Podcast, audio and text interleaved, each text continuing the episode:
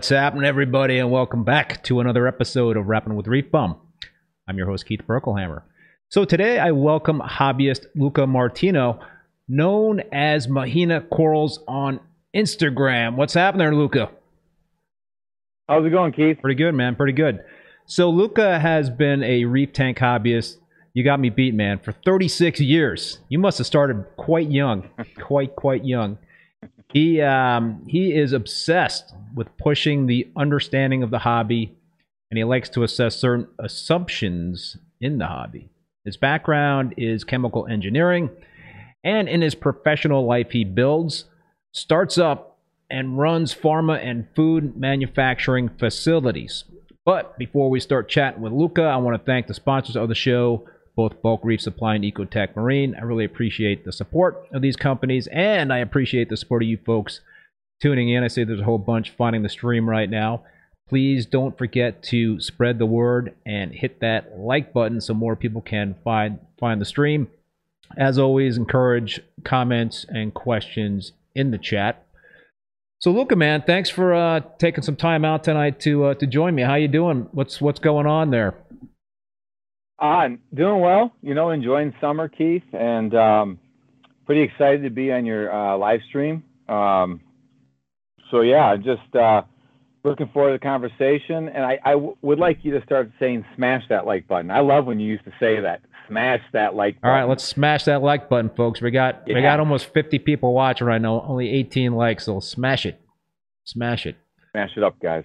Share it on Instagram. Get people in here. Yeah, yeah, for sure. So, man, we got uh, we got a lot to talk about. You're um you're pretty uh, vocal about certain topics on uh, on reef keeping, and so we're going to kind of dig into a lot of that stuff.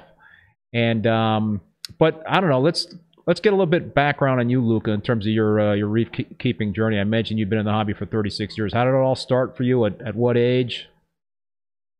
Yeah, so I've been keeping aquariums um, since I think five and a half years old. Um, I convinced my parents for my sixth birthday to fast forward it six months because I, I just wanted an aquarium so bad and I couldn't get paid yet. Um, hmm. and at 11, I started working so I could buy aquarium stuff and also boom boxes and CDs. But I've been keeping everything, and then so naturally, um, when I was getting ready to start working in like a actual place where you got paid like real money, not cash on the side, yeah. um, I worked for this uh, pet store, Pets and Things. And if you're in southern Wisconsin, northern Illinois, Indiana, Iowa, this uh, Gary Greenwood, who owned it, was was known locally, and he had amazing high end freshwater. So he already had an RO system back in like you know 90 whatever. He also had reef, and uh, he hired me, and I like was deathly scared of rats and stuff. So I quickly learned a lot about the fish stuff, and he started letting me run the run the fish room, and I started doing um, all the maintenance on the saltwater and freshwater tanks. And even there, when I was there, I was talking about this crazy thing called the protein skimmer. And um, getting a real calibrated, um, I think they're called hydrometer versus the, uh, the little swing arm thing. Yeah. So that's how I started, Keith. And it's always been a passion of mine. When my son was born, um, I built a small 29 gallon reef tank with him, and that evolved into this current thousand gallon system. So here we are. Yeah, so a thousand gallons. How many different tanks? What sizes and all that sort of thing? You've got some. Uh, you got one, a couple of tanks in in your uh, behind you right there, or next to you and behind yeah, you. But here's my um, coralline algae covered 250. Yeah, dude, you got to clean. You got to clean the glass there, dude. I know. Especially I know. on the on the live stream, Luca. You gotta, you know, you gotta like break out the old scraper for the live stream at least. I know. You got me. You got me. This is uh, this tank I actually built myself in, in entirety, the acrylic and everything. Oh wow! That's uh, six footer, and then in the back fish room, um, I have three. Uh, you're not you're not foot, you're like, not mobile. Can you like sh- give us a little tour, or are you you tethered? I can do it. All right, let's see what happens. All right, Peter T. Thank you so Go much for that super chat. Luca, where's the uh, Jebao shirt at? no Jebao shirt for me. All right, we're gonna. Although I do use them for calc slurry. All right, so I'm sorry, In man. I kind of I kind of took you off. I, I kind of caught you off guard, right? We didn't talk about this before the show, but you sent me some videos that uh, were portraits, so we couldn't use those. So might as well uh, ad lib here, right? Yeah. All right, so I'm going to get yelled at again. This is my 65 gallon that's covered in coralline algae. It literally is jam packed. You can't see in there with SPS. Uh, that's my first tank that I started doing with metal halides, and and uh, that's when I got addicted to reefing. I'm sure one day the the silicone's going to split on it because it's ancient. This is my four foot by two foot refugium. I harvest about 10 gallons of Chaeto a week. Um, I just use old T5 bulbs and I use a couple of my uh, LED light bars. Um, you can see all my T5 bulbs right there. Oh, so what? What are those? Was that a cache of T5 bulbs you got there? Yes, sir. I, I, until I die, I'll probably have some form of T5 on something in my aquariums to make me feel okay with my life. Um, you can see my electrical is up here, all my energy bars. I routed it through some highways that go to the tank. Your your wiring looks Um, like my wiring. It's not Yeah. pretty. It's it's marginal. Yeah. we got our tester down there and some some stuff like that. But then here's our I got my two frag tanks right here that are on opposite photo periods right now, so they're sleeping. This is my LPS, and I stole this from Jake Adams, the Chalice Palace. I think I have, I think I have four to five square foot of chalice growing in that in that tank right Wow. now. This is my uh, basic SPS tank, and then this is my um, sump, and then my high-end SPS tank right there. And then you can see the uh, the red and white pharmaceutical uh, bucket. That is my Calc Slurry machine. And then I do believe in big water changes, so I have a 180 gallon system that I can change. I have a Reeflo Dart on there. I can change uh, 180 gallons in uh, 20 minutes. What like what what, what is that? What you typically do? 180 gallons on a thousand gallon system every week, two weeks? I actually try to do every uh, 10 days is my goal. Gotcha. And that's that's it for now. Um, I kind of forgot to tell you this, but I'm I am building um, a house, and I'm going to have a 450 square foot uh, fish room that I'm going to put into six foot by 12 foot uh, grow flats, and that's where I want to take my system. is is really big, and um, I'm going to be obsessing about flow and the lack of detritus. So um, let's let's talk yeah, about let's talk about that, Luca, because behind you you've got this uh, PVC array that's um, I guess uh, similar design in terms of what uh, Top Shelf Aquatics has, right? In in terms of the uh, the array and and uh, it's a great idea.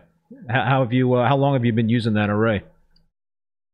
So these corals have been in here for about three months, I believe, and um, it was a one-day setup system. So it was it was holding water, and then I said a prayer, and I put it online to the system because I built the tank, and I'm like, I think I did it right. I hope it doesn't blow up. Um, and the biggest thing I noticed is I, I I never had hair algae. I have this little bit of a green kind of turf algae that grows on it. Uh-huh. But um, the corals from day one settled in. Uh, I lost one out of the 50 I put in there.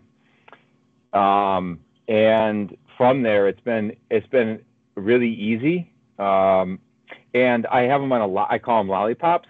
So my coral is uh, I, t- I made concrete bases. I put the coral on top with epoxy, and then that friction fits into the PVC thing. So if I see a coral that's looking weird, I'll go and dip it with ChemiClean or iodine. Um, you get it dipped, put it back in the tank, you're good to go.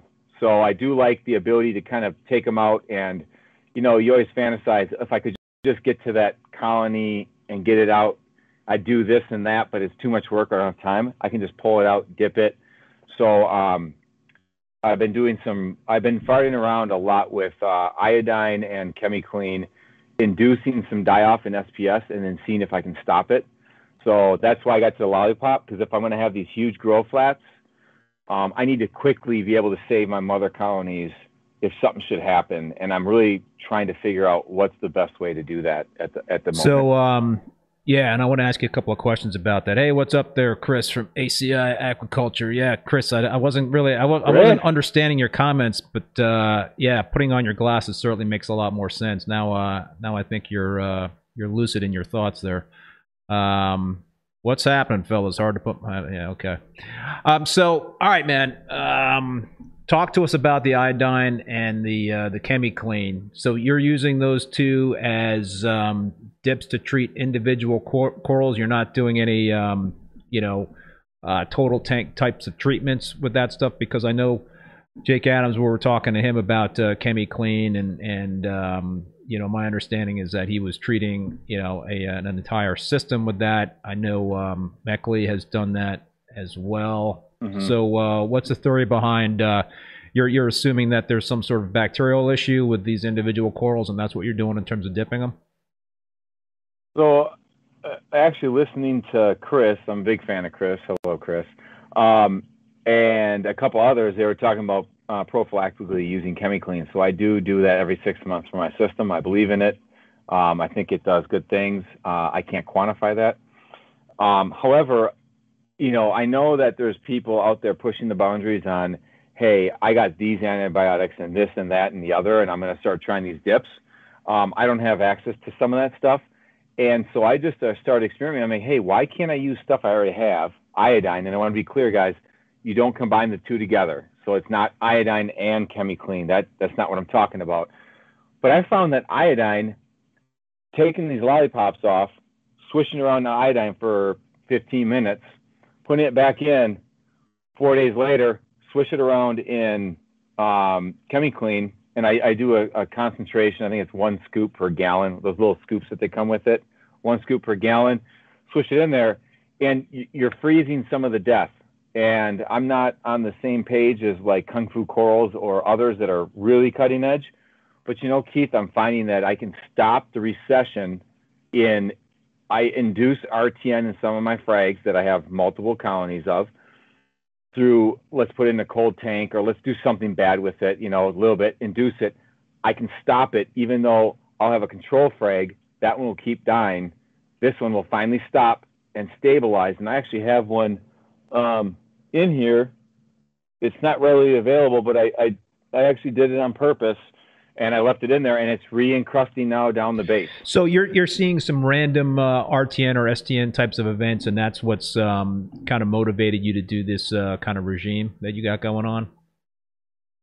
Yeah, I'm, I'm actually kind of. I'm just going to take out coral. I'm going to put on a frag plug, and then I'm going to put them in a tank that has alkalinity of six or something, or a high temperature. I'm very interested in high temperature. So you're like, uh, you're experimenting. You're trying to induce a reaction. Yeah, Yes, and then I'm trying to save them. I'm trying to stop the death and prevent the whole colony. Because if I can figure this out, when you have a huge colony this big of something, you know, you've had for four years, I, I would hate to see that die. Have you um, utilized the uh, the aquabiomics at all in terms of doing the bacteria testing? So I you smile um, when I ask that question because I love it because you talk about it, and uh, you know I my previous job, we were growing probiotics, and um, the science is real. Okay, so like I totally respect what they're doing, and I want to start doing that, Keith. It's just on the checklist of like nine million things I want to do. Uh, I was actually planning trying to get it done this summer. However, the build of the house is progressing faster, so I'm working on designing the fiberglass troughs. So I've been distracted, but I do believe in it, and I would like to start actually talking to them directly and ask them how are they doing these things because that's my language. I would like to understand better. Um, however, they're pioneers and I want to support them. So at the same time, I want to start getting it tested.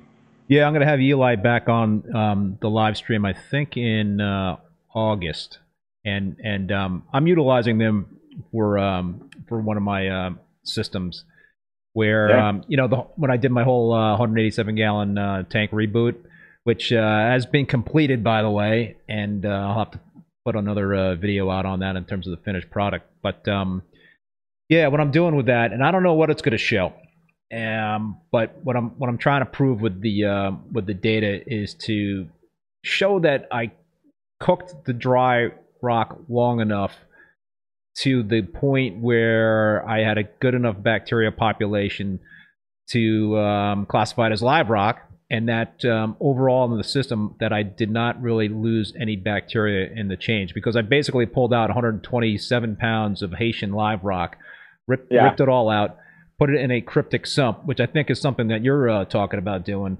and um, put in this um, cooked CaribSea life rock. So I'm I, I'm doing three different aquabiomic tests. I'm doing a pre-test right before I did the uh, the teardown. Then I'm actually doing a test on the 100 gallon Rubbermaid tub to uh, to see what kind of bacteria I had in that that uh, that uh, you know tub, and then um, I'm doing a post.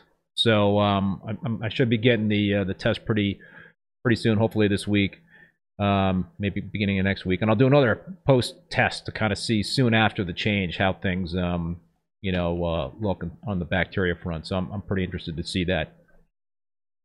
Now, which which one of your systems has the insane growth? Is that the, the new tank with Oh. uh, the LED lights, right?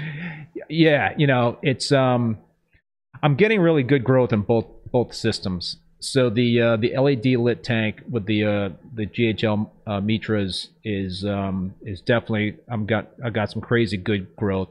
You know, my pH in that um, system is um, eight three to eight four, eight five.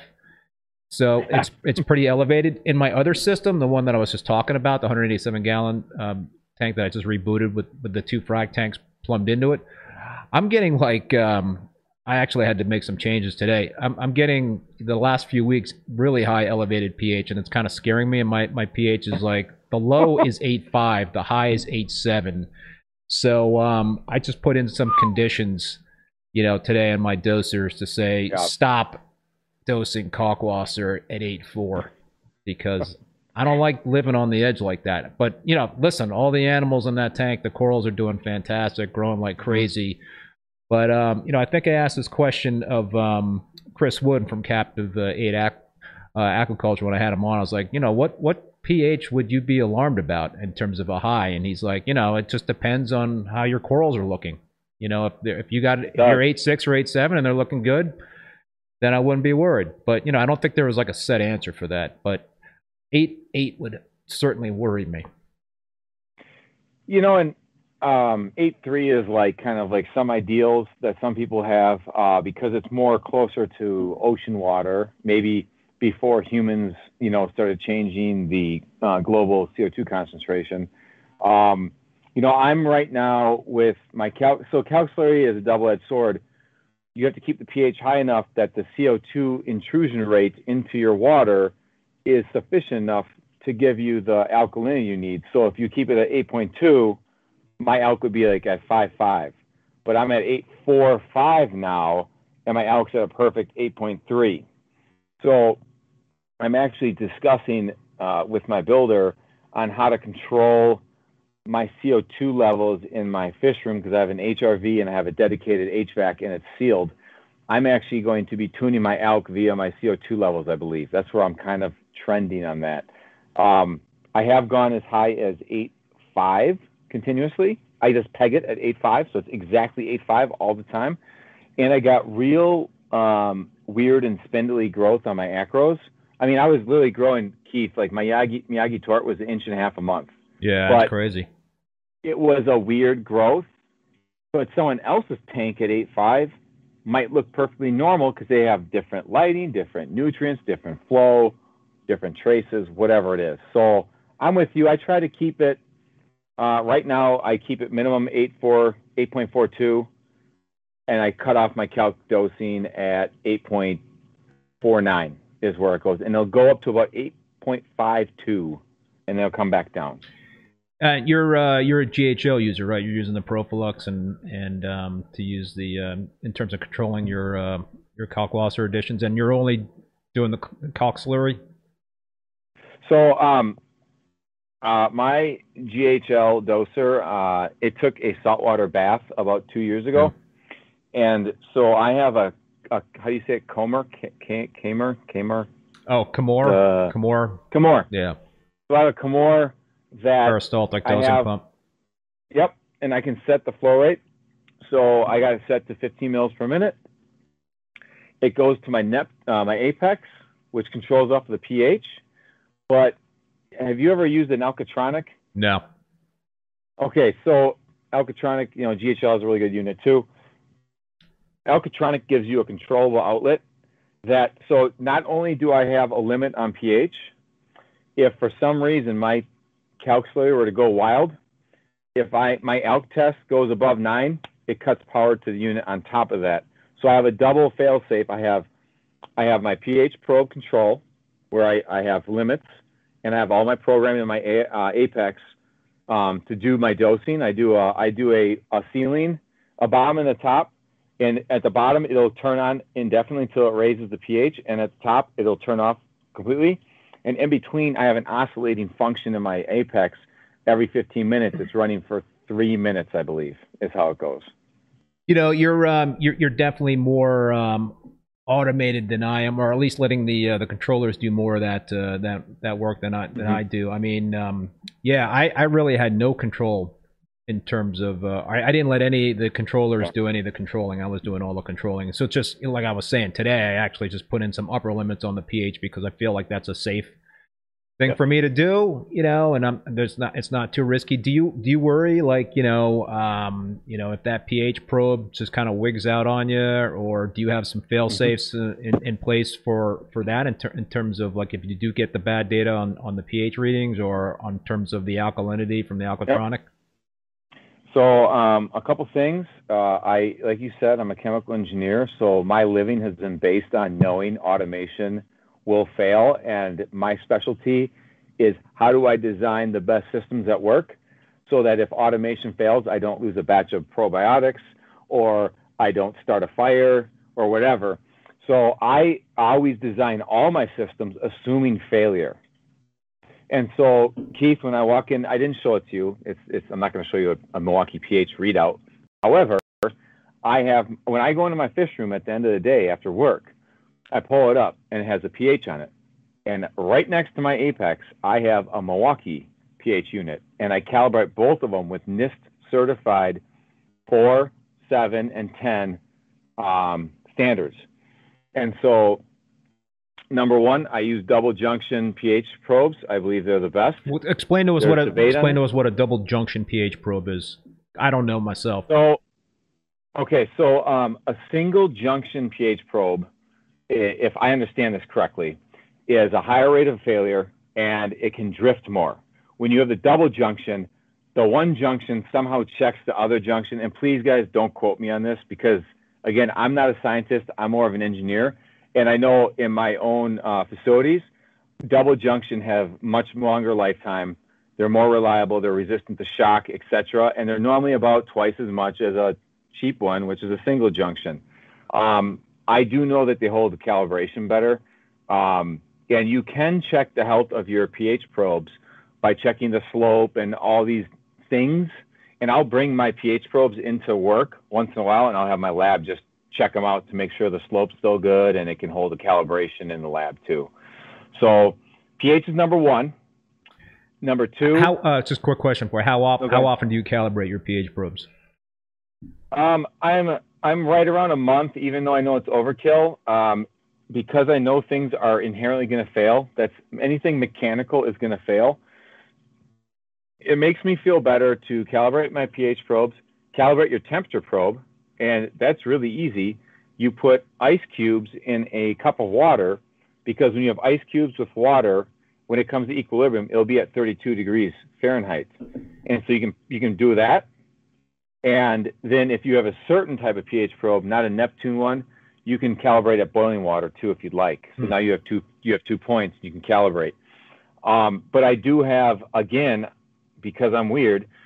I have a NIST uh, calibrated uh, grade pH probe that I do do the ice water and the boiling points, and so I know that thing is dead on. And then I will use that to check my my Neptune because what I can do in my Neptune they have a really basic calibration method. Let's say you have a calibrated temperature probe, it says 77.1, and this is reading 77.8.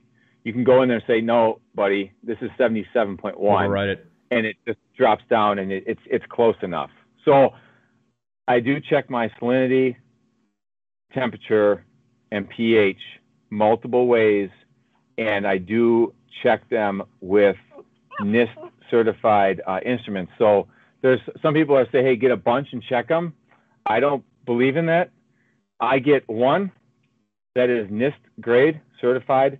You know, you can use it in industrial use, and I calibrate it and I use that, and that's my holy grail. I don't look at aquarium uh, aquarium uh, hobby level instrumentation as anything I would dare to use as my baseline.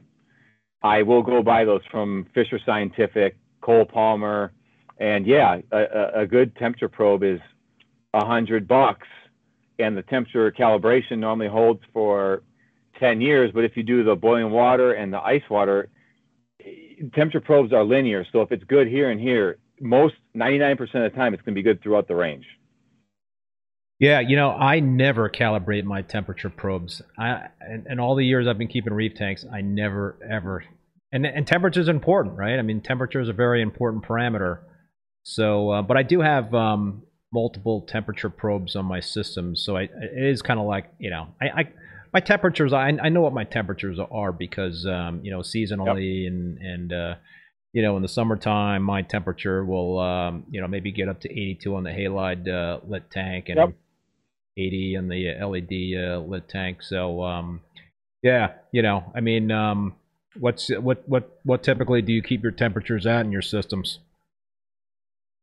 I'd like to make one comment. I believe you have GHL temperature. Yeah. So if I were to say what I would trust the most, um, and I'm not sponsored by GHL or anything, um, they're they're built to a different standard. So if I was going to be believe in one aquarium grade, it would be the GHL.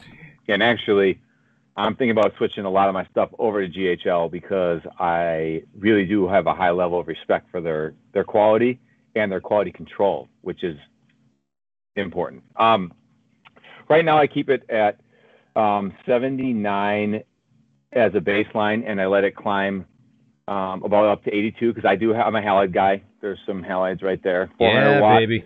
10,000 K Ushio baby. Um, um, I do let it climb up to that. Um, at the new house, uh, I've been reading a lot of interesting, very, very interesting um, literature, tidbits, fragments. I wouldn't call them scientific studies. You hear this or you hear that or you read this or that. That above 80, so bacteria have certain temperatures they like to grow in. You have all these ecosystems interacting, and there, there's some there's a possibility that keeping it above 80, 82 might be an optimum rate for growth, metabolic health, and maybe even driving some of these less desirable bacteria out. Since the science on our bacteria and our reef tanks is so infantile, I take it with a grain of salt. Some of the best tanks I've seen have been low of 80, high of 83 locally and they do it because they don't want to air condition so much. Are those but they're amazing halide lit tanks or? Um, he switched out to LEDs and he just still uh, has a high temperature. Re- hmm. Yeah, he just kept it up there, and his growth rates are uh, are very good. And he does not have cyano, he does not have diatoms, and he does not have um, the random uh, RTN or STN from the base really ever. Like if I that's my guy I give my like my my frags to as a secondary source because I trust them and he never kills anything. That's your bank. Yeah. Yeah.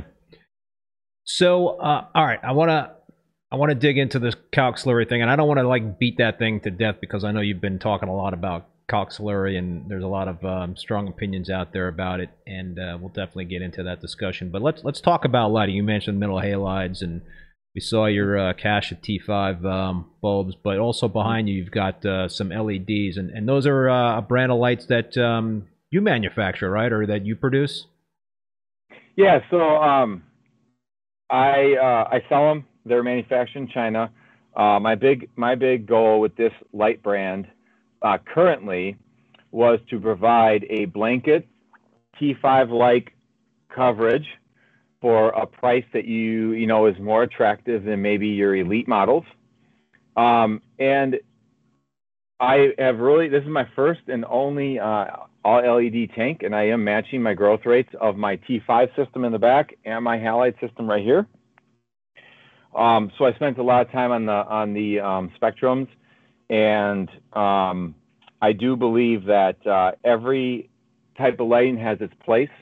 Um, and some spotlight lights are really good for like maybe LPS or etc.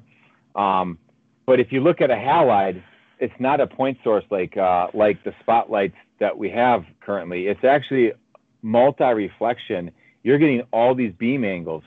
So my thought was is how can I introduce a light bar? And this is a six footer, which um, there's not many six footers in the industry, but I'm like, I want to make the a light bar that can give you the cheapest grow operation. So you buy those uh, 115 gallon um, fray flats that I showed you, those seven foot by three yeah. foot.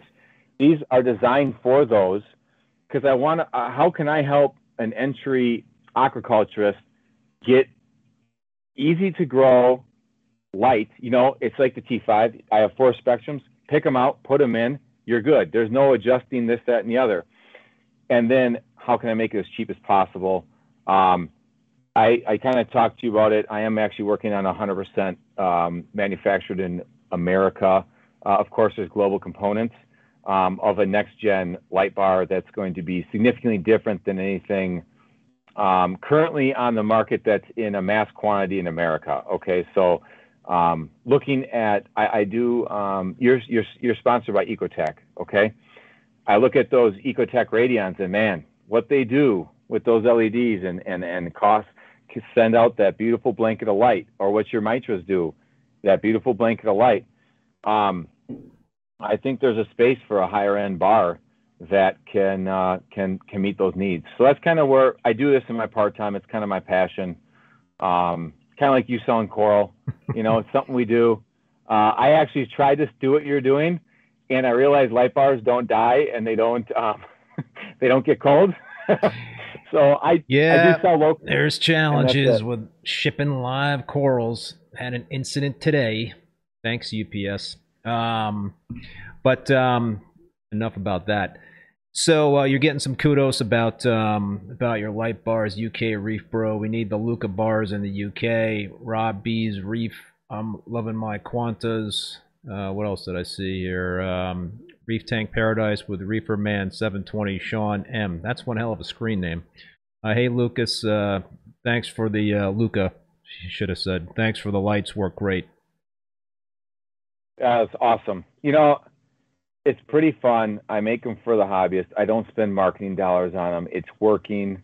Um, I think the most exciting thing is, is I still work with every customer. And I think that's how you are, Keith.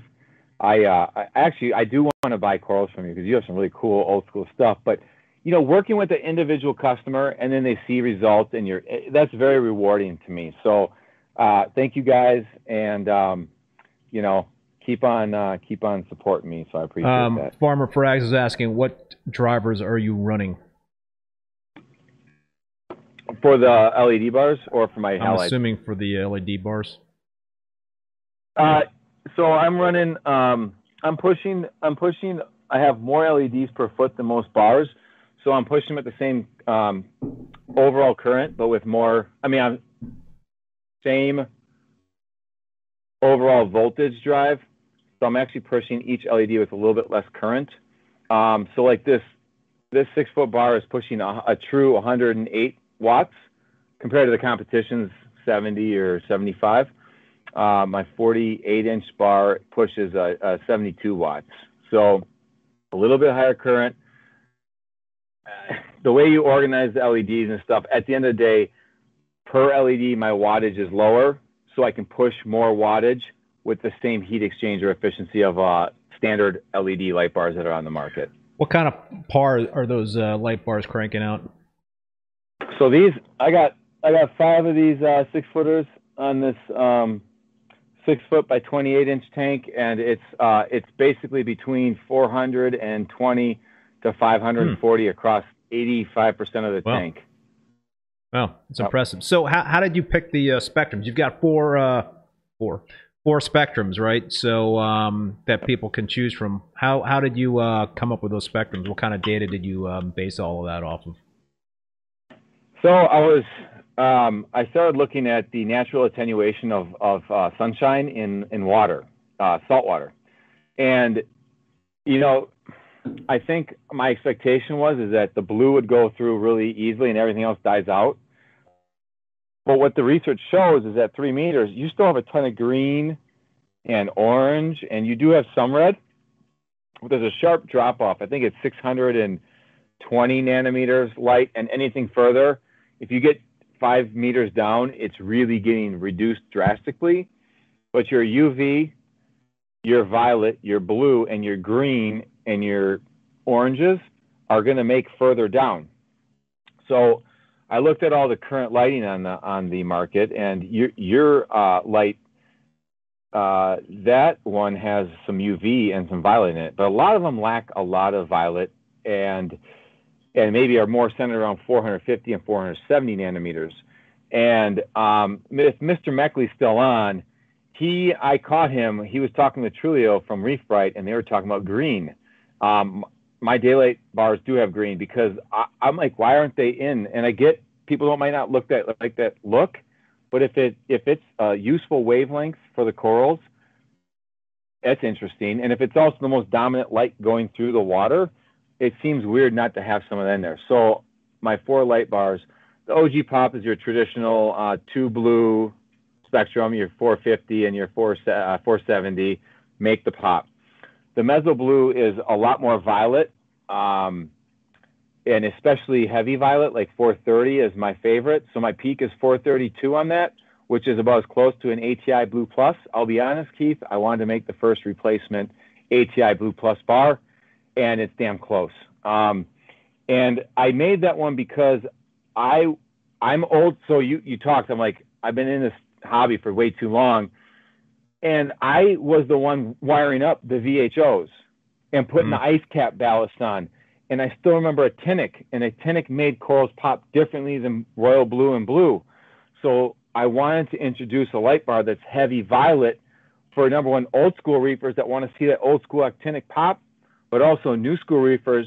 You take the blue, you take the actinic, you balance those out, and you can get a really nice uh, broad-based coral efflore- uh, fluorescence so what I noticed is with uh, more violet, my blue, my blue, um, my blue acros um, under the violet glow like you don't see with your traditional blue light bar. So I stumbled upon that, and I said I'm going to make one light bar that could be used by itself for reef applications. That's reef pressed daylight. Um, and then the Tropic Sun has a lot of, uh, it actually has a lot of warm white because I like looking at fish so I want my color rendering index on this a high. So people come over and the first thing they talk about when the light the whites are on is, wow, this really has vibrant colors. And I am not afraid of a white tank. I mean, I got the Ushios blinging over yeah. there. So, you know, that's my motivation. Um, you know, it is a Chinese made light bar. Uh, so that's a knock that people have said against it. Um, but I spent a year and a half developing the spectrums and um, torture testing the lights.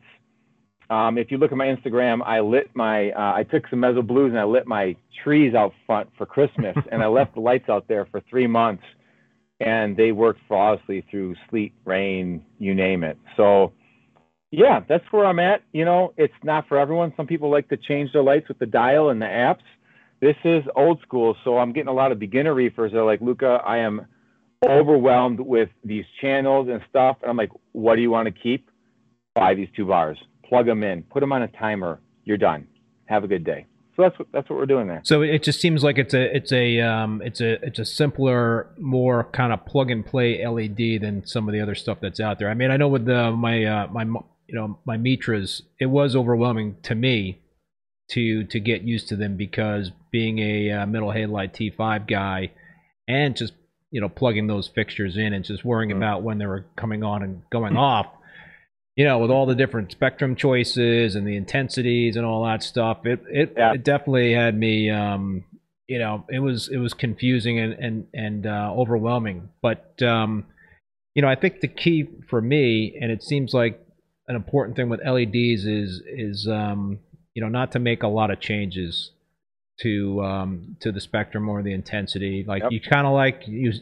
What I try to do is settle on a um, uh, spectrum and uh, you know intensity intensity levels that I was satisfied with yep. before I put corals in the tank. You know, I, am kind of like a big. Uh, I like the. I don't like a very blue lit tank. You know, and so a lot of the lighting profiles that I was getting were very were way too blue for me. So yep. uh, and you know I have uh, the the Mitra lit tank in the same room as my display tank with the halides, and I'm looking at the halides, and I'm looking at the blue like LEDs, and I'm like, I can't, I can't, I can't, I can't go there with the blue LEDs.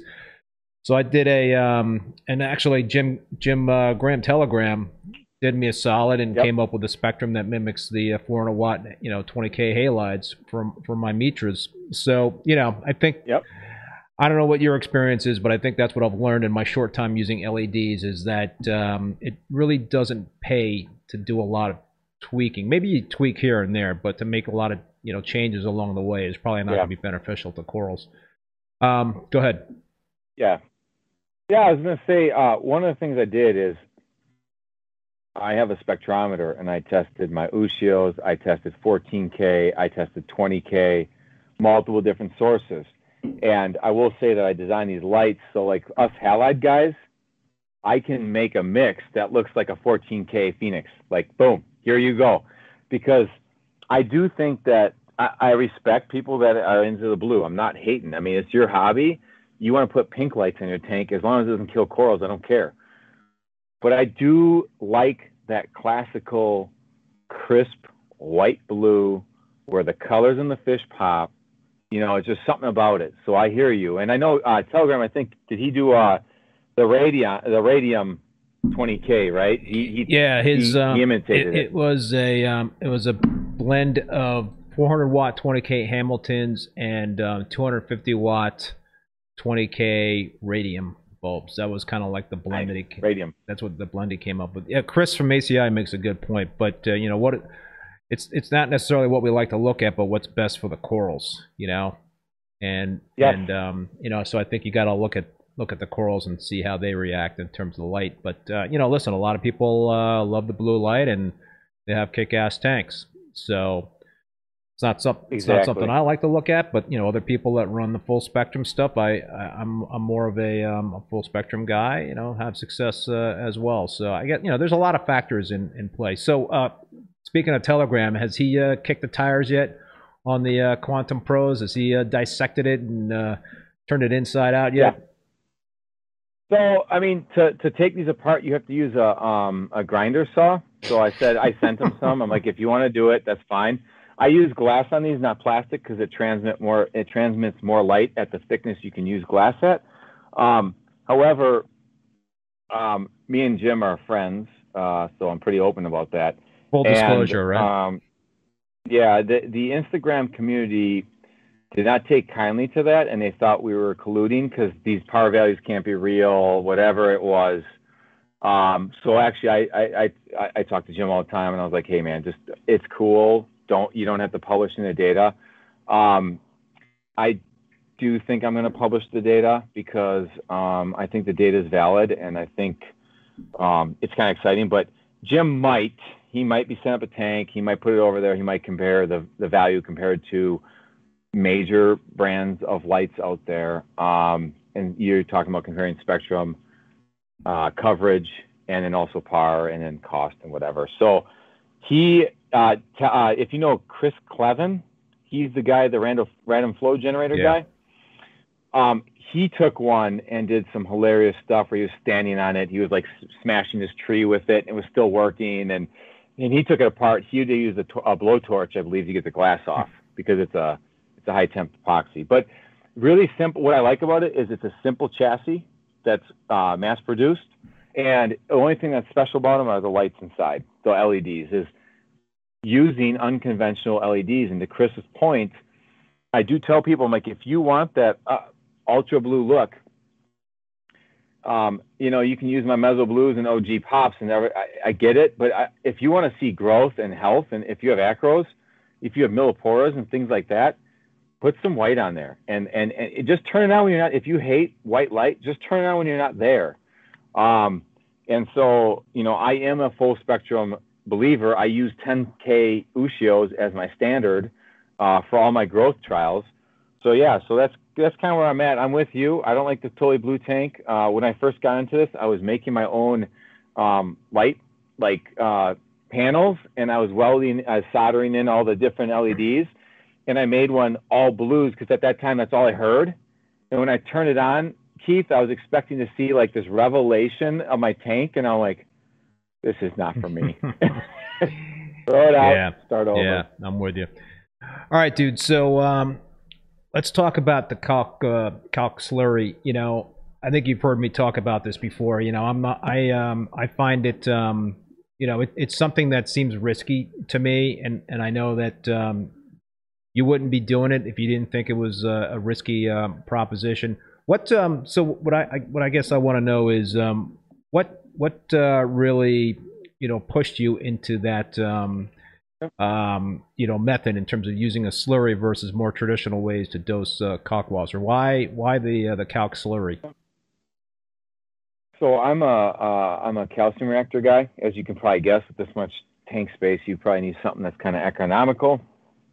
And so I have my calcium reactor. It's COVID. I'm a no name in the industry, so I can't call up Julian and get reborn when it's out of stock everywhere.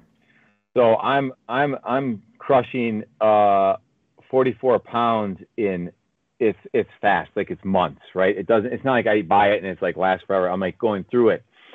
And the reborn you're talking about. A, yeah, the reborn, which is great stuff. Then they reformulated it. I got my hands on that, and I just personally, I'm not this bashing them. I just it wasn't for me. The new stuff wasn't for me. It changed. Um, yeah, and um, I sent some out. I dissolved some in hydrochloric and I sent it out for ICP testing, and it was. I confirmed what BRS was talking about about the phosphates. So I don't know what the old stuff is. It might have been the same. What, uh, what was just so everybody uh, knows? I, I, can't recall. What was BR saying about uh, reborn and phosphate? Uh, it was very measurable. Um, you, you, know, so it's all about how much do you dissolve in your sample. All I did is I took hydrochloric to dissolve a ton, and my phosphates were through the roof. It was like 5,000 parts per million or whatever it was.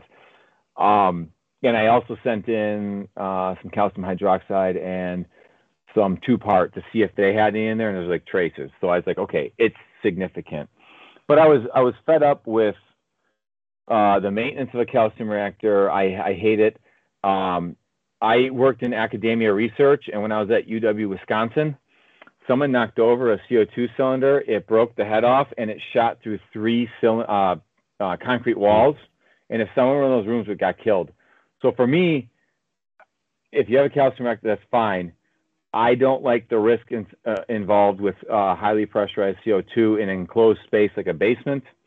Um, I have kids. I if, if they accidentally, I chained, I, I chained my CO2 bottle to my stand, but if they somehow knocked it over and it blew off the head and shot through and they died, I just wouldn't be able to sleep with that.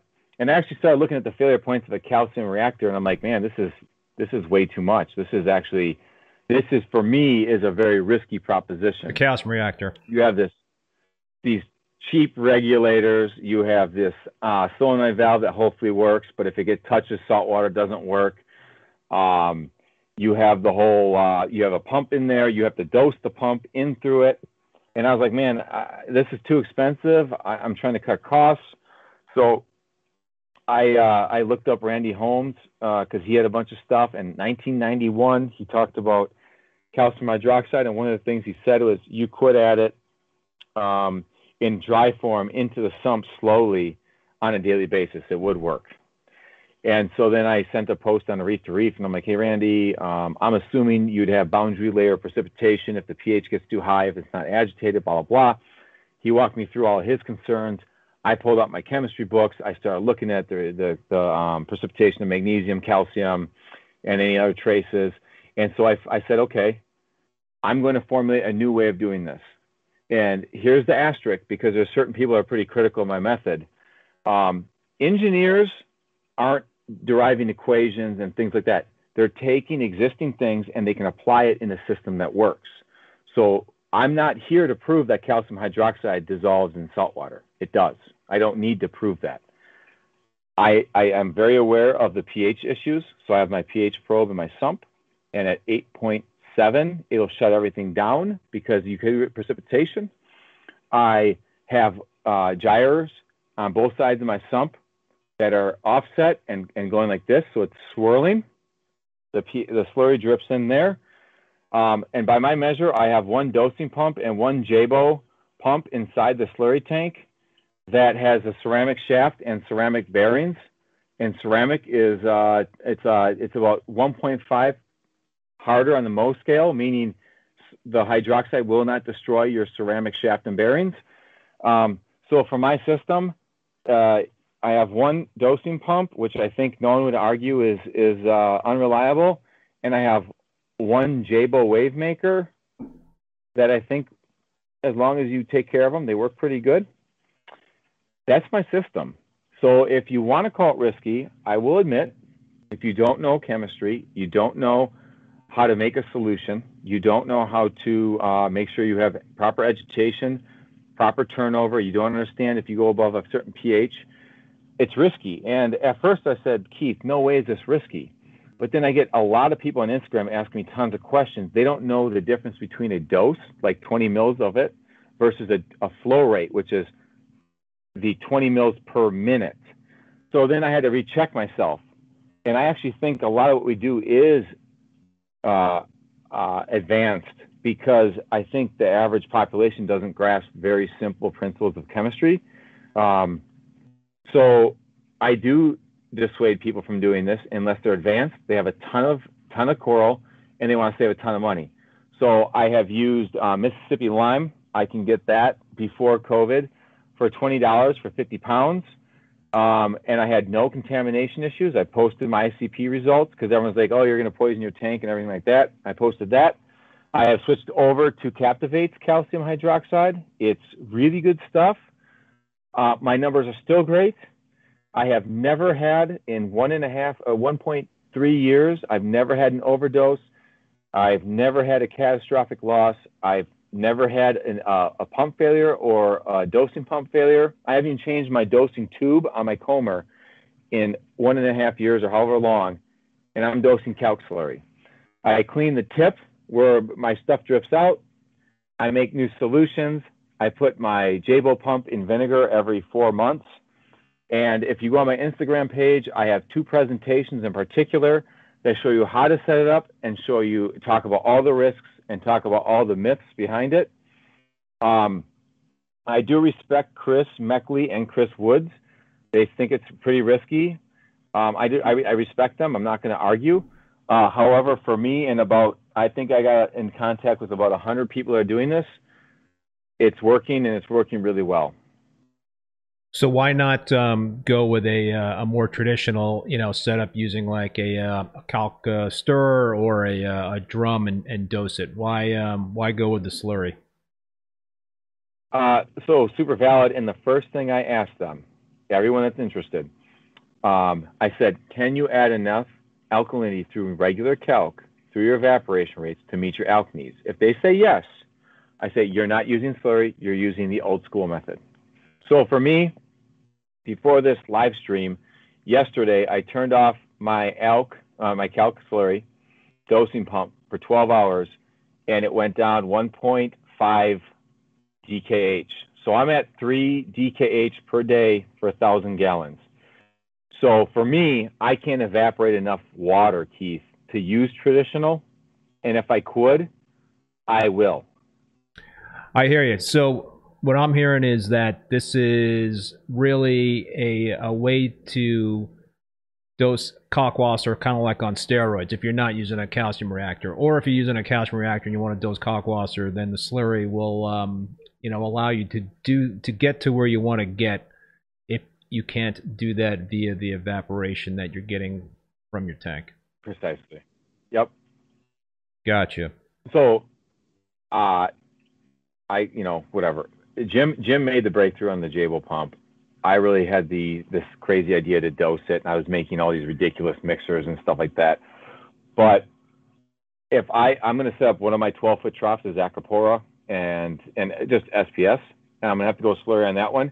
The other one's going to be LPS, and the surface area is going to is going to exceed the evaporation rate will exceed my alk demand. And Keith, I'm going to the same setup as you have. I'm going to have a 50 or a 75 or a 100 gallon system. I'm going to put the calcium hydroxide in. I'm going to mix it up. I'm going to use the floating uh, suction line like you and Chris have talked about, and I'm going to use that for that system because I want to show people that this is a very valuable and useful method. But for my Acropora system, uh, yeah, I do want to go calc slurry. Um, question for you about the slurry. Do you swap it out at all, or do you just let it ride in terms of just replenishing it? Um, so I do a batch uh, process. I fill it up. I let it draw down to the very bottom, and I fill it up. And every four months, when I clean the when I clean the pump, I draw it down, and I take the whole thing, take it outside, hose it all off, get my muriatic acid, hydrochloric acid. I put in a bug sprayer. It's not concentrated, it's dilute. Shh. Clean it all off, shine it all back up, Keith, and I put it back downstairs. Yeah, I uh, every two months I clean out my uh, you know drums in terms of my kalkwasser to get that sediment out there because uh, you just mm. don't know in in, in uh, you know in terms of the um, contaminants that might uh, build up. The um, so yeah, yeah, you're uh, you're definitely getting confirmation from Chris that it's a little uh, it's a little too scary for him in terms of using the uh, the slurry.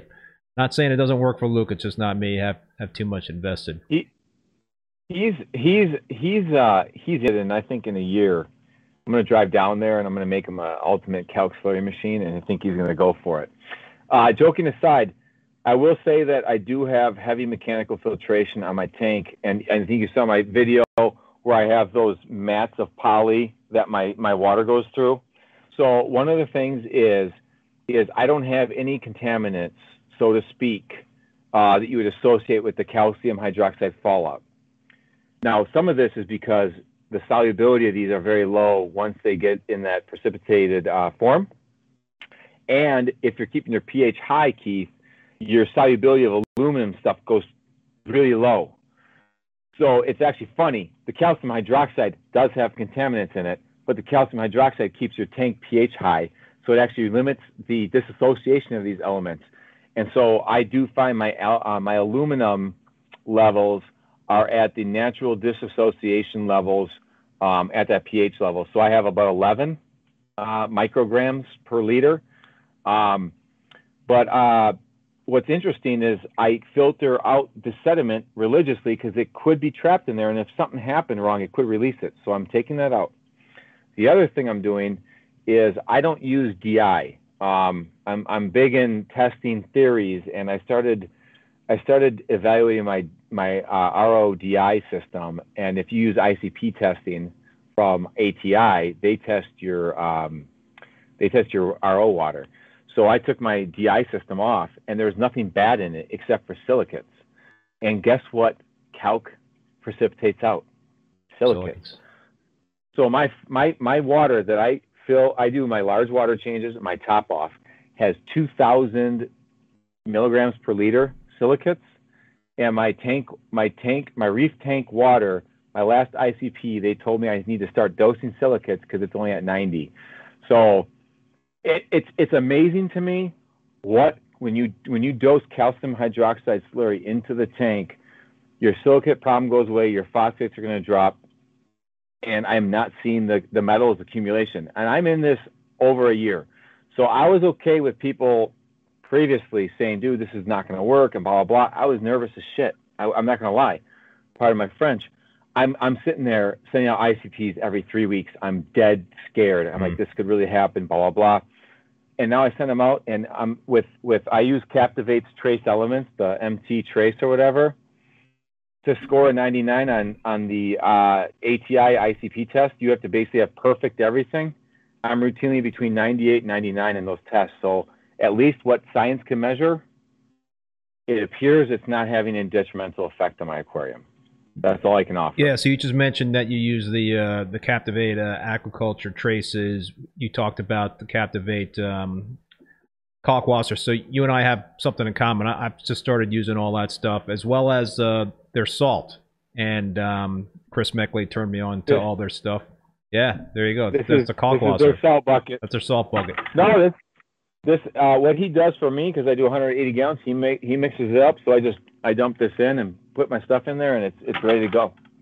Oh yeah, it's a four-part uh, salt mix, so it uh, that that makes it a little uh, easier. What's uh, how long have you been using the Captivate uh, salt? I've been I've been using it a full week. Oh wow!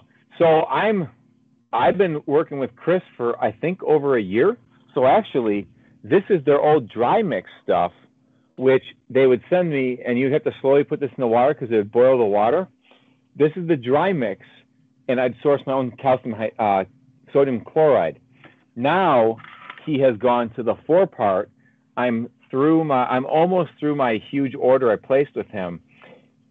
It's only going to get better because it can be easier to use. Yeah, Um, I have I have to say that this is the cleanest salt I've ever used. it's clean. I used to work I used to work for Cargill, and I I worked in the salt division. It's kind of weird how all this works together. I was a chemical engineer at their premier salt plant, which makes all of their uh, high grade salts. And so I just called up Cargill and I'm like, hey, how do I find a distributor so I can buy your salt? Because I know I want the high grade, blah blah blah.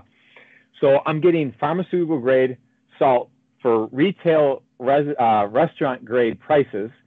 I'm mixing it with pharma grade salt mix, and and my cost with the volumes I buy is no different than buying uh, Red Sea, the blue bucket, or even could be approaching Instant Ocean per gallon. Um, I've been super happy with it, and I just I, again I'm going to support the small guy because I'm a small guy, and I get direct support from that man, and he is a true genius. So I ask him questions, he guides me, and and I've been nothing but satisfied. I try to get all the reefers that come over. I keep uh I keep this right here, right here, and I try to introduce all the reefers. If there's one thing you get from me, just if you don't want to waste money on trace elements, this little bottle for the price they charge is the equivalent of like a, a hundred gallons of some of the major brands. I'm not going to say them for the same price. So why wouldn't you get people on this? Yeah, you know, uh, when when I had uh, Chris on, he he just had a um, there was just a lot of information to uh, dissect. It was a, a great discussion, and uh, yeah, I had a similar experience with him in terms of dealing with him about my uh, my systems. He's um, you know very willing to help and and to uh, to help guide and provide advice. So it's um, you know my journey is just kind of beginning with the Captivate um, you know products, but uh, so far I'm really uh, digging it and. Yeah, you know, I mean, I used to use Instant Ocean salt, and that was like probably the dirtiest salt I'd ever uh, mixed up. Oh. You know, and I had to take like uh, I had to take my my saltwater mixing drum out and frickin' Yes. blast it with a power washer before I made the switch over to the Captivate uh, Yep. salt. And uh, yeah, so I spent a good couple hours just trying to blast out all that Instant Ocean nasty residue stuff. So um, I got it about as clean as I could. But yeah, it, it cleans up really, really clean, clear, and I love the fact that I don't have to do any testing in terms of you know key parameters in, in that mix because if you mix it correctly, then it's going to mix up perfectly in terms of all the key parameters. So it's it's it's you know it's something to to not have to worry about, right? I mean you've you've got all these stories going on in terms of this salt or that salt, and these Yeah. different um, you know uh, manufacturer glit- glitches where you've got uh, certain issues with the salt, you know here and there, and and uh, I mean, you know, I, I I had great experiences using IO, and and I'm not knocking IO, but you never know when you have a mass-produced salt like that in terms of what kind of batch you're going to get and what kind of hand you're going to be dealt with. So, um, you know, and I've had different um, concentrations of magnesium from batch to batch, and one time it was like a really really low, you know, concentration of magnesium. So, you know, the price of the salt is not you know it's it's uh, it's it's more expensive than the major brands of salt out there Mhm. but you know i'm not i don't have to dose magnesium when i'm mixing it up because it's already there so you're kind of You saving money on that end you know, Keith, I'm interested to hear because with the liquid solution, it must be really quick and easy. Is that a correct uh, assumption? I think, you know for me it, it maybe takes 10 minutes to mix up 40 gallons of it Not bad. So, um, Not bad. you know, it's not as plug and play as the instant ocean salt, but you know, you, No. it's uh, but there's a reason why it's in four part. And ESV is a four part uh, salt too, and I used to use that with uh, great Good success. stuff. Yeah, You know, I probably I'd probably be remiss. I, I try to give credit where credit's due, and I try not to be influenced by by things. Uh, Brightwell has a very nice uh, salt. It uses anhydrous materials, which are very high purity. So uh, I have never tried Brightwell, but I do think I'm going to try it in the future because um, it seemingly is also uh, made with very good ingredients. But here's the problem, Keith. So when you blend when you blend um, mixes of salt, it's very hard to get a perfect mix. And let's say we start a mix co- a salt company, we're mixing this and it's perfect. The problem is you drive on trucks and you're shipping across the country. What happens you get stratification. And so when a hobbyist goes in there and scoops out, I'm going to make 10 gallons. They make 10 gallons and they say, hey, look at how low the magnesium is. Then they make another 10 gallons. They say, what the hell? This magnesium's coming up. By the bottom of the thing, like the magnesium's way high. So it's possible, but I do like that Brightwell does make convenient sizes because I personally will not, I don't want to use anything but the whole contents because you get stratification. And so for trace elements, especially, you're talking about you're talking about little specks in a sea of salt. Mm. If you take a scoop, you might miss both those little specks, and now you have none of those trace elements. And the next scoop, you have double. So I do like the liquid method because it's it's an ionic solution and there is no separation. That is a homogeneous solution. So for you using Captivate in your home, you are getting the perfect mix of all the elements uh, compared to a pre-mixed dry salt that's used um, inter intermittently. Yep. So, Luca, in in uh, your bio, I mentioned that you like to assess, you know, certain assumptions in the hobby, and we've talked about um, some stuff in terms of things that you've uh, kind of uh, Mhm. looked at and studied in terms of the, uh, you know, some some some not so conventional methods in terms of the calc slurry, and and you've got your own, um, Yep. you know, lighting solution.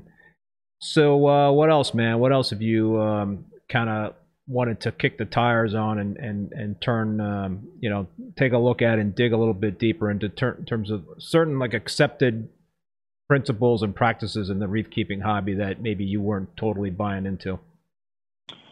Yeah, I, I will say. I, I, um, won't say not buying into. It. Let's just say that uh, you kind of wanted to dig a little bit deeper in terms of why those certain assumptions had been made. Yeah, so I think it's a cool a cool question. Um, and I'm not saying that I'm I'm pioneering this, but You're a curious guy. No rock. I'm a curious guy, and this this TSA. I think TSA was the first person to do this, and if they're not, I'm sorry whoever invented this idea, the PVC racking. So I'm getting really obsessed with flow, and I'm realizing how limiting our current flow options are. And people are like, "What are you talking about, Luca? This is ridiculous." But I'm talking about going that next layer down. So you're looking at flow for SPS. What are the different types of flow? You have the incoming tide, the outgoing tide. You have you have wave action. You have all these things. And so I bought the Hydros wave engine, and I crashed my unit, and it was broken. I sent it back to Carlos from CoralVue. He goes, Luca, how many schedules did you load in this thing? And he's like, it doesn't matter. I'm like, I completely disagree, Carlos. If you set up asymmetrical, so this tank has a ton of, unfortunately, has a ton of uh, Jebaos in here because I just got my unit back. I have three gyres in there, and they're asymmetrically placed. There's two on this wall, and they're kind of angled and they're off center. There's one on the back wall, uh, on the side wall, other side wall, that's off center. And I found through testing, if you start doing different flow patterns um, with the physics of the tank, so instead of just having all this flow working against each other, actually have strategic flows moving.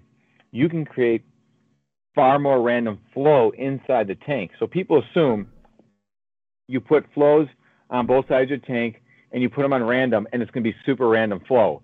It really isn't because you're fighting the flows and a- as random as it is, you're actually it's the same thing just trying to change the speeds. So if you can actually take truly random flow and have it different ways, so I can do I can do gyro on mine, roll it. I can do counter I call it toilet, you know, like a toilet. It's it's rotating like around in a circle. You can do opposing heads that are angled, and it creates these riffles and these these flutters in the water. So um, Carlos, so here's a huge shout out to Hydros. And again, I borrow stuff retail price. I'm not getting paid to say this. Carlos is like, okay, I can kind of buy into it. I still think you're crazy, but I respect it. He's like really cool about it, right? Mm-hmm. His next revision on the software is going to allow me to put in 400 schedules. Now I'm never going to use that many, or mm-hmm. he said it was something crazy. I can't remember what it was, but it's like that. Allow me, if you already have the software, can you please allow me to do more things than what you're allowing everyone to do?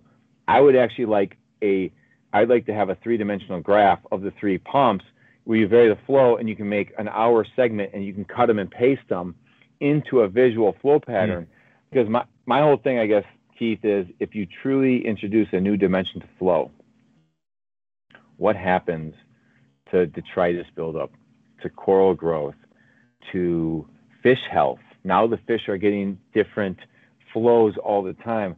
Um, I'm, I'm talking to a biz right now I want to, do they have any high-end electronic control valves? We can actually start getting multi-directional flow on huge eductors to get that gyro mode. So I'm, I'm really experimenting on those those six foot by 12 foot flats that are going to be over two foot deep. Chris Meckley told me, Luca, don't make them too shallow. He is so right. You can develop so many different flow patterns the deeper you go. And so I'm, I'm really going to try to reassess flow and what can I learn from it is really where I'm at right now. Yeah, no, flow is very, very important for uh, for SPS. That's uh, that is certainly a key to uh, success. Um, another question that you had actually mentioned to me that you wanted to make sure that I asked you this question, and that question is biggest failures, right? So you've you've done a lot of uh, tinkering in this hobby. What what have been some of your biggest uh, failures in terms of that tinkering? Or maybe it's not been tinkering. Uh, maybe it was like stuff that you were doing that you thought was like on solid ground. So, um, so I think I, I think if you're really open about your successes, you should be open about your failures. And I have failed a lot. So when I went from my original 65 gallon, I went to this the 250 right here, and I had a 250. I had a sump in the back, and it was like growing. I mean, I Keith, it was truly insane. It was something to behold. I was loving it. I had no apex. It was just growing corals like crazy. I was I was using uh, Kalkwasser as much as I could for evaporation, and I had a calcium reactor. I had no idea that it was boosting pH. I had just, uh, all right, calc, and then I'll use a calcium reactor. Then I added, this is the dumbest, I, this is still, I am embarrassed about this. I built a rack. You know, storage rack, mm-hmm. those like metal storage yeah. racks. I, I got one and I put four low boys on Ooh. top of each other. So it was like you had room, and then you had room theoretically. And I'm a I'm a young I'm a young reefer, and so I get these things going. Low boys were a real hassle, anyways. They suck, they leak, and all that stuff. But yeah, anyways, they do. I have one pump going up to the top one and it is cascading the water all the way down. I'm like, dude, these these reefers out here, these aquaculturists, wasting all this energy, idiots. I'm going to show them I got this eco mode, right? And I put gyres in there. And actually, to this day, the most successful um, SPS tank I ever had was my second down low boy. It grew, it literally grew the best corals I've ever grown in my life. But here's the problem for a while I had detritus build up. I couldn't even barely clean the top one. I couldn't barely get it down to the bottom one. My knees are hurting. It, it's there's springing leaks. I mean, there's there's salt water. They would the overflows I put in would clog with algae, and I'd come home and there'd be water overflowing. My wife was like, "I'm going to sledgehammer this whole system." so I would actually say that my my first attempt at um, aquaculture, while the corals were beautiful for about a year, it was an utter failure. It was so bad I got desperate. I put the flats in the basement, took all the corals out of my entire system, shut it down, ripped out the entire rack, all the plumbing, the sump, I mean, literally everything. Built a new system that you just saw. in three days. I didn't sleep. I should have done like crack or something because I was dead. and I transferred all back. It was, you know, if you're going to do something like that, it has to be bad. I was literally convinced that all my low boys were going to fracture completely and I was going to lose my entire system and I was going to probably get divorced from my wife. So I did it all. Uh, my buddy helped me and we replumbed an entire thousand gallon system in three days, remounted all the corals, did everything. And it was, uh, it, it was so embarrassing to me. Um, and then my, not, my second largest failure is I showed you that little 65 I still yeah. have. I had a small overflow on it, and it overflowed seven times. Mm. Seven times, and every, I'm like, honey, this is the last time I fixed I it. Promise. So I finally dropped the level. Coral's in there. Coral's in there. Got my drill out. Zeke put a two-inch hole in it, loaded with corals and water. Replumbed the two-inch overflow on that thing live, and it, it worked. And I didn't lose any of my corals. I used the um, the old way I used to ship acros was in wet newspaper and shit. Yeah. That's how we used to receive them back in the day. I wrapped my entire tank in um, uh, paper towels and newspaper, and I put a little pump that was just dribbling water over it while I did this idiotic thing, putting glass shavings everywhere in my tank. I mean, completely stupid. Um, How long were they uh, with the wet paper uh, or with the uh, wet uh, towels over them for? Two hours. Two, two to three hours, um, and then I had to get some special socks to get the glass pieces out. Um, so those are my biggest failures. Uh, probably, probably um, some of the most humbling things is when you think you are onto something. You know, Keith, like you're truly onto something, and you're so wrong. It's it's it's almost it's almost like stupid. So my calcium reactor, I had a I had a uh, I I took a copolymer from our our uh, company, and I used a, a two thousand dollar pump, and I was I was metering in the the water for the CO two uh, for the calcium reactor.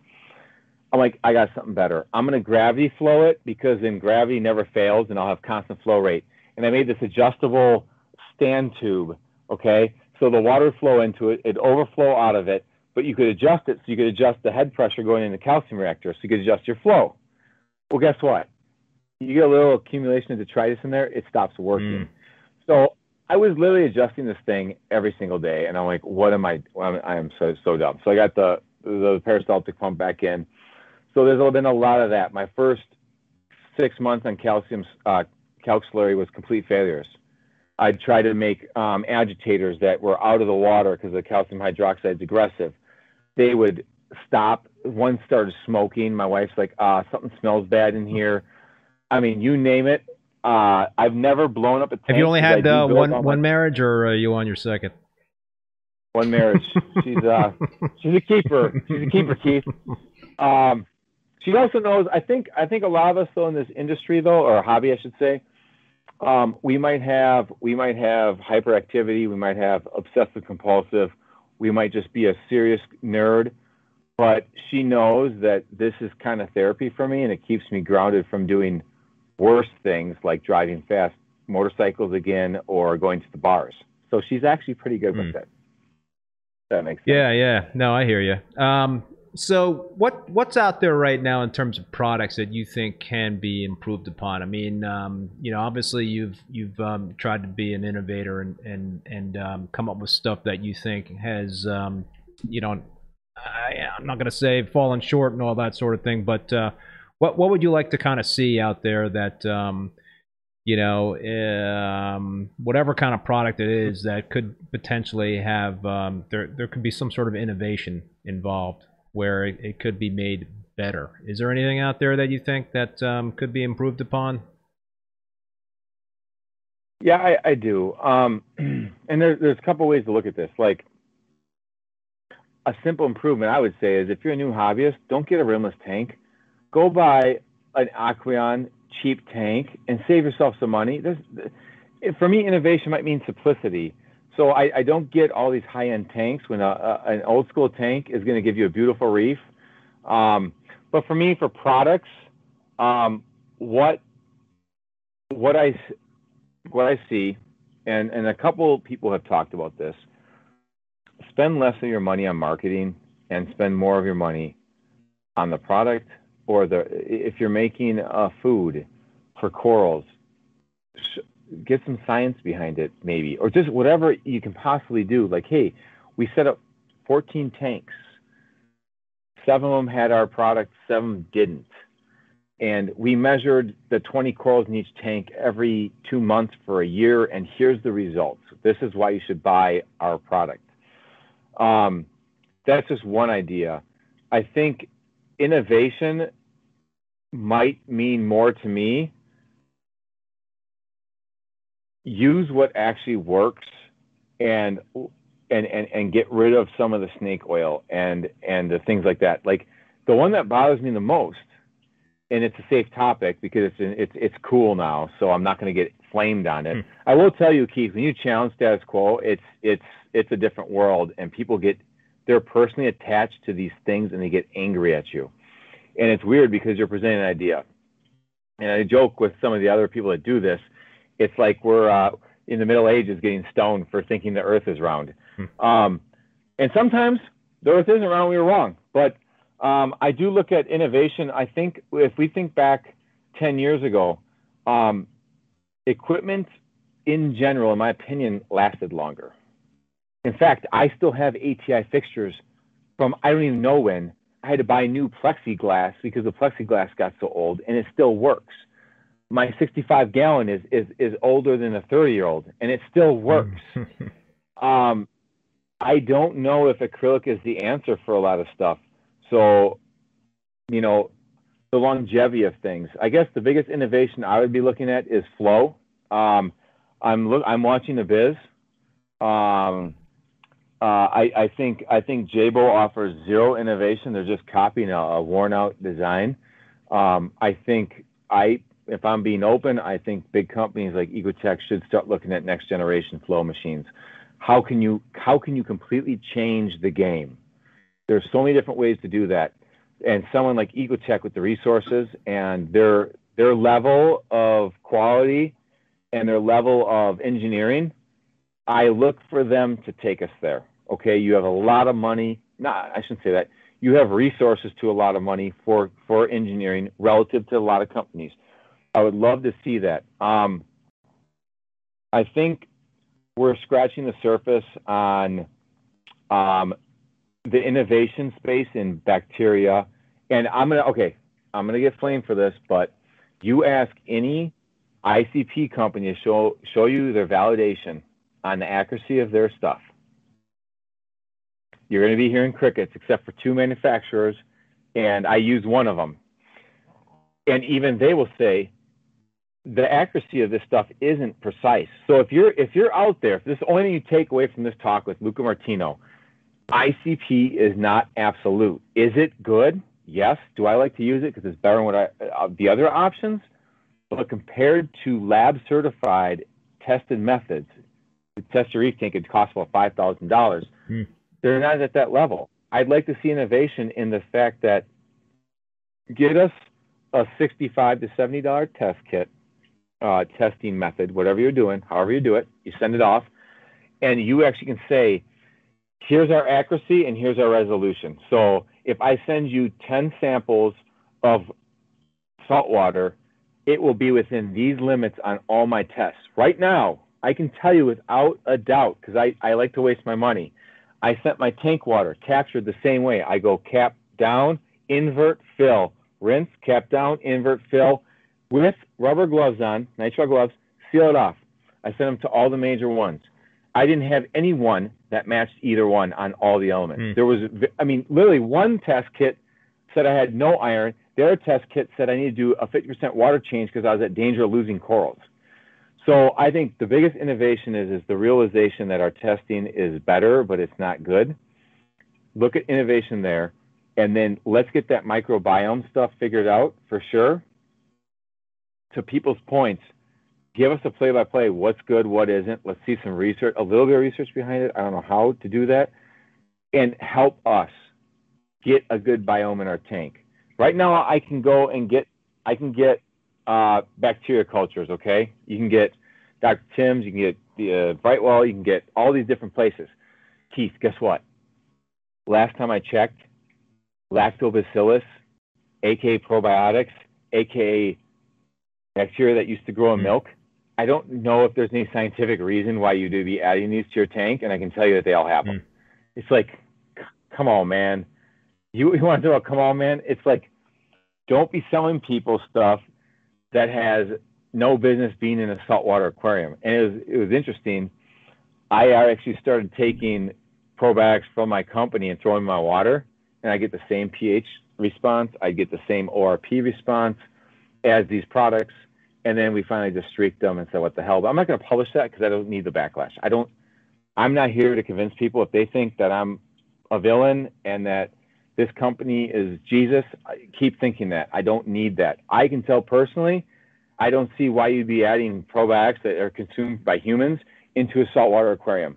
Last time I checked, they're not very similar, and most likely they're not applicable. Here's the problem the probiotics as we know them in saltwater, I'll challenge you to find any fermenter in the world that can reliably produce these in um, in a manufacturing setting that would be a cost effective. Uh, I'm looking at some of those species. I'm like, good luck, man. They don't even know how to grow these in in a in a, in a sterile environment because they think they need other bacteria to interact with to to live. So um, I think that's that's one innovation, and I'd probably say the last is um, I like people like you that are taking time out of your day to have people on to experience new ideas, to learn from each other. I think the innovation I'd like to see is step back from your assumed behaviors. And I, I'm going to talk about the forums. Whoa, I don't even go there anymore. Step back from your assumptions. This is no different than politics. I sometimes I cannot have a constructive conversation with someone that's sponsored in the industry about something that take the brands away. Step back. Why don't we start having those conversations again? So a new reefer does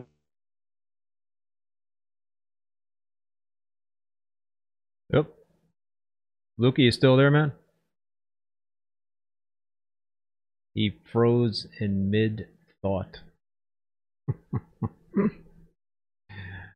Am I on? Oh, now you're back. Can you hear me? Well, it was probably it was probably um I was talking too much. I, I'm sorry, I talk a lot, but um yeah, Keith, I was just saying about if we could all step back from preconceived notions and maybe just actually talk about what reefers really need and innovate towards that space. So Instagram, um, let's start posting content about ideas and, and concepts. And so when a new reefer comes in, he doesn't just see these macro shots of tenuis, but he sees, hey, Keith had a guest on that's talking about this. Look at here's Chris Meckley. Like what's interesting to me is like people that have high viewerships in this um in you know in this in this line of uh, duty. Then you come across someone like Chris, who I've learned so much from, yet he has limited viewership. So how do we get those people like Chris Woods? You had him on, Keith. I, am sorry, but if if if people didn't learn more in that, I that guy knows much. How do we get people like that more in the spotlight, helping people understand things? And the realization is, if you're if you're working for a company, you're going to present a biased opinion. And I don't think the average human knows that. So they're like, hey, I keep hearing that if you if I put this turbo turbo lax 5000 in my tank, it's going to grow corals. If I'm a new reefer, I might say, hey, that's cool. I'm going to buy it. But it would be cooler if they're hearing about here's why you want to use calcium hydroxide. Here's how you want to do this. Hey, here's the here's the things that work. And maybe even like companies coming, maybe reassessing their product lines and saying what is snake oil and what isn't, and let's. I let's, mean, let's maybe divest some of that. I, you know, I agree with you, man. I think that, uh, and I've talked about this a couple of times. You know, I came out of the uh, the media business, and you know, so I was working for um, CNN and Turner Broadcasting for like uh, 21 mm-hmm. years or what have you, and and I was in advertising research, and we used a lot of data. You know, we used Nielsen for TV ratings. Mm-hmm. We used yep. other data sources for um, you know internet digital type of data and you know with the digital um, explosion happening in, in you know the last uh, number of years there was a lot of different data sources out there to measure media and a lot of different companies that were measuring digital outlets that people were consuming, and it was like the Wild West. So there's a um, there's a governing body in the media business called like the Media Ratings Council, and and they're like a uh, an impartial third party that evaluates and certifies methodologies. So they just roll up their sleeves and they take a good hard look at the practices, the principles, how the data is derived. You know, is it on solid ground? Is it um, something that um, you know is is um, you know might be saying something, but it's probably something that uh, you can't be too confident in, in terms of the uh, what the data is saying. Mm-hmm. I would love to see something like that, you know, in this business. Love it.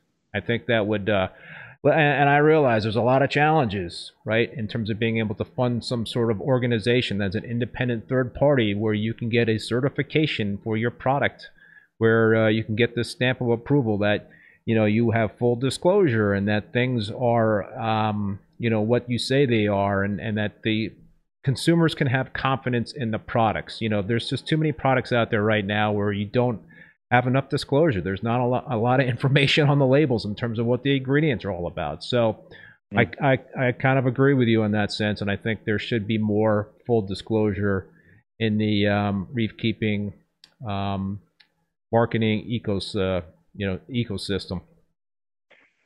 Can I? Uh, so I love it, and you know, Keith, here's where I get concerned. So you you come from that is an impressive background, and you have large corporations that have money. In the aquarium space, what I struggle with is in relative to other industries, let's talk about the food industry, which I'm in currently. I, the market's like trillion dollars for food. I mean, it's it's massive. I have access to a lot more because you can you can reach a lot more households.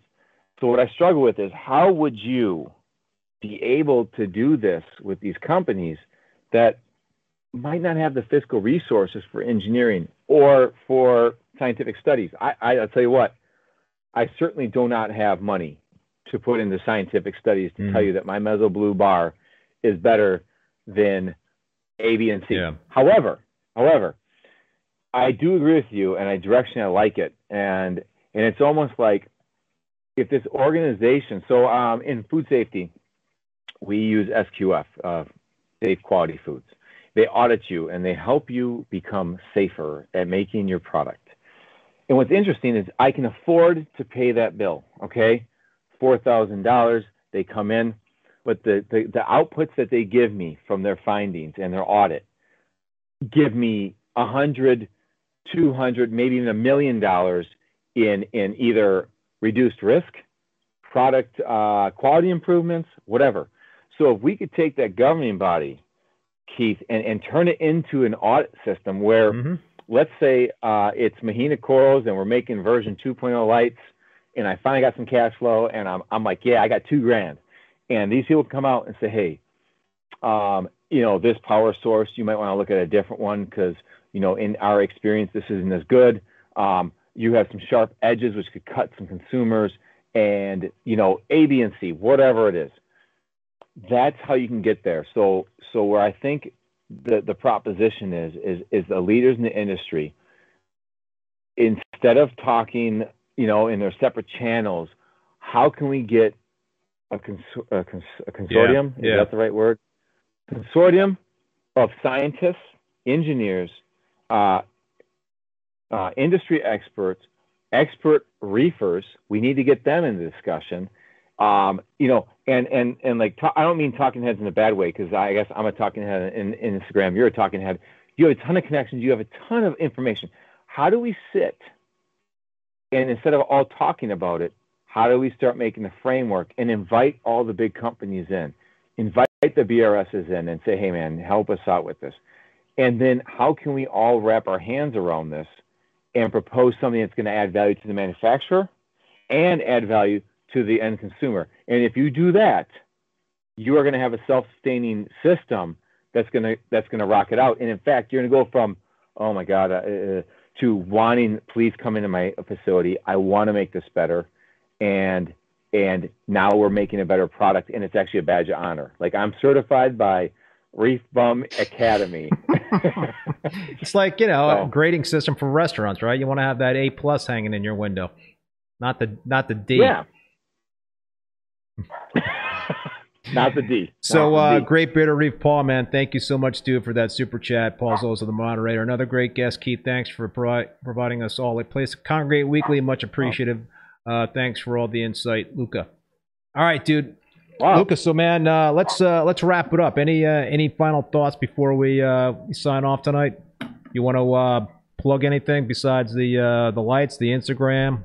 I want to I want to plug you. um, I, I, I keep encouraging. I, I find your conversations extremely refreshing. I think there's too much of the same old, same old on on the mainstream YouTube stuff. I love how you're sponsored, but you're talking about all these dynamic things um, so I, I, I, I uh, appreciate your courage. I appreciate your uh, your ability to interview people, and I just want you to keep doing what you're doing. And I think there's a lot more people doing these types of things, and I think this is the path forward. And I'm just applaud you. Thank you for having me on and um, I'm gonna keep doing weird shit in my house, and I'll keep you guys posted on Instagram. All right, cool, Luca. Well, listen, man, I really enjoyed the conversation tonight. So again, thanks for uh, for taking the time. So that's gonna do it, folks, for this live stream. I want to thank uh, Luca for being a guest on today's uh, stream, and also want to thank again Bulk Reef Supply and Ecotech Marine for supporting yep. this uh, stream. And thanks to all you folks out there that had tuned in and uh, contributed via Super Chat. So, uh, also want to remind everybody that the all episodes of Rapping with Reef Bum can be found as podcasts on Spotify, Apple Podcasts, Google Podcasts, Stitcher, as well as Amazon. I want to thank Paul. Big thank you to Paul, Great Bearded Reef, for moderating uh, tonight. My next Rapping with Reef Bum live stream will be next Thursday, July 14th at 7 p.m. Eastern Standard Time with Dong Zhou from Acro Garden. Dong is a coral farmer in the Boston, uh, Massachusetts area, and he has just some amazing, amazing stuff. I visited his place a, a few times. He's been uh, propagating corals for years, so that should be another great show. And if you want to check out the full upcoming schedule of guests on Rapping with Bum, visit reefbum.com under the YouTube section. So until next time, be safe and be well, and later.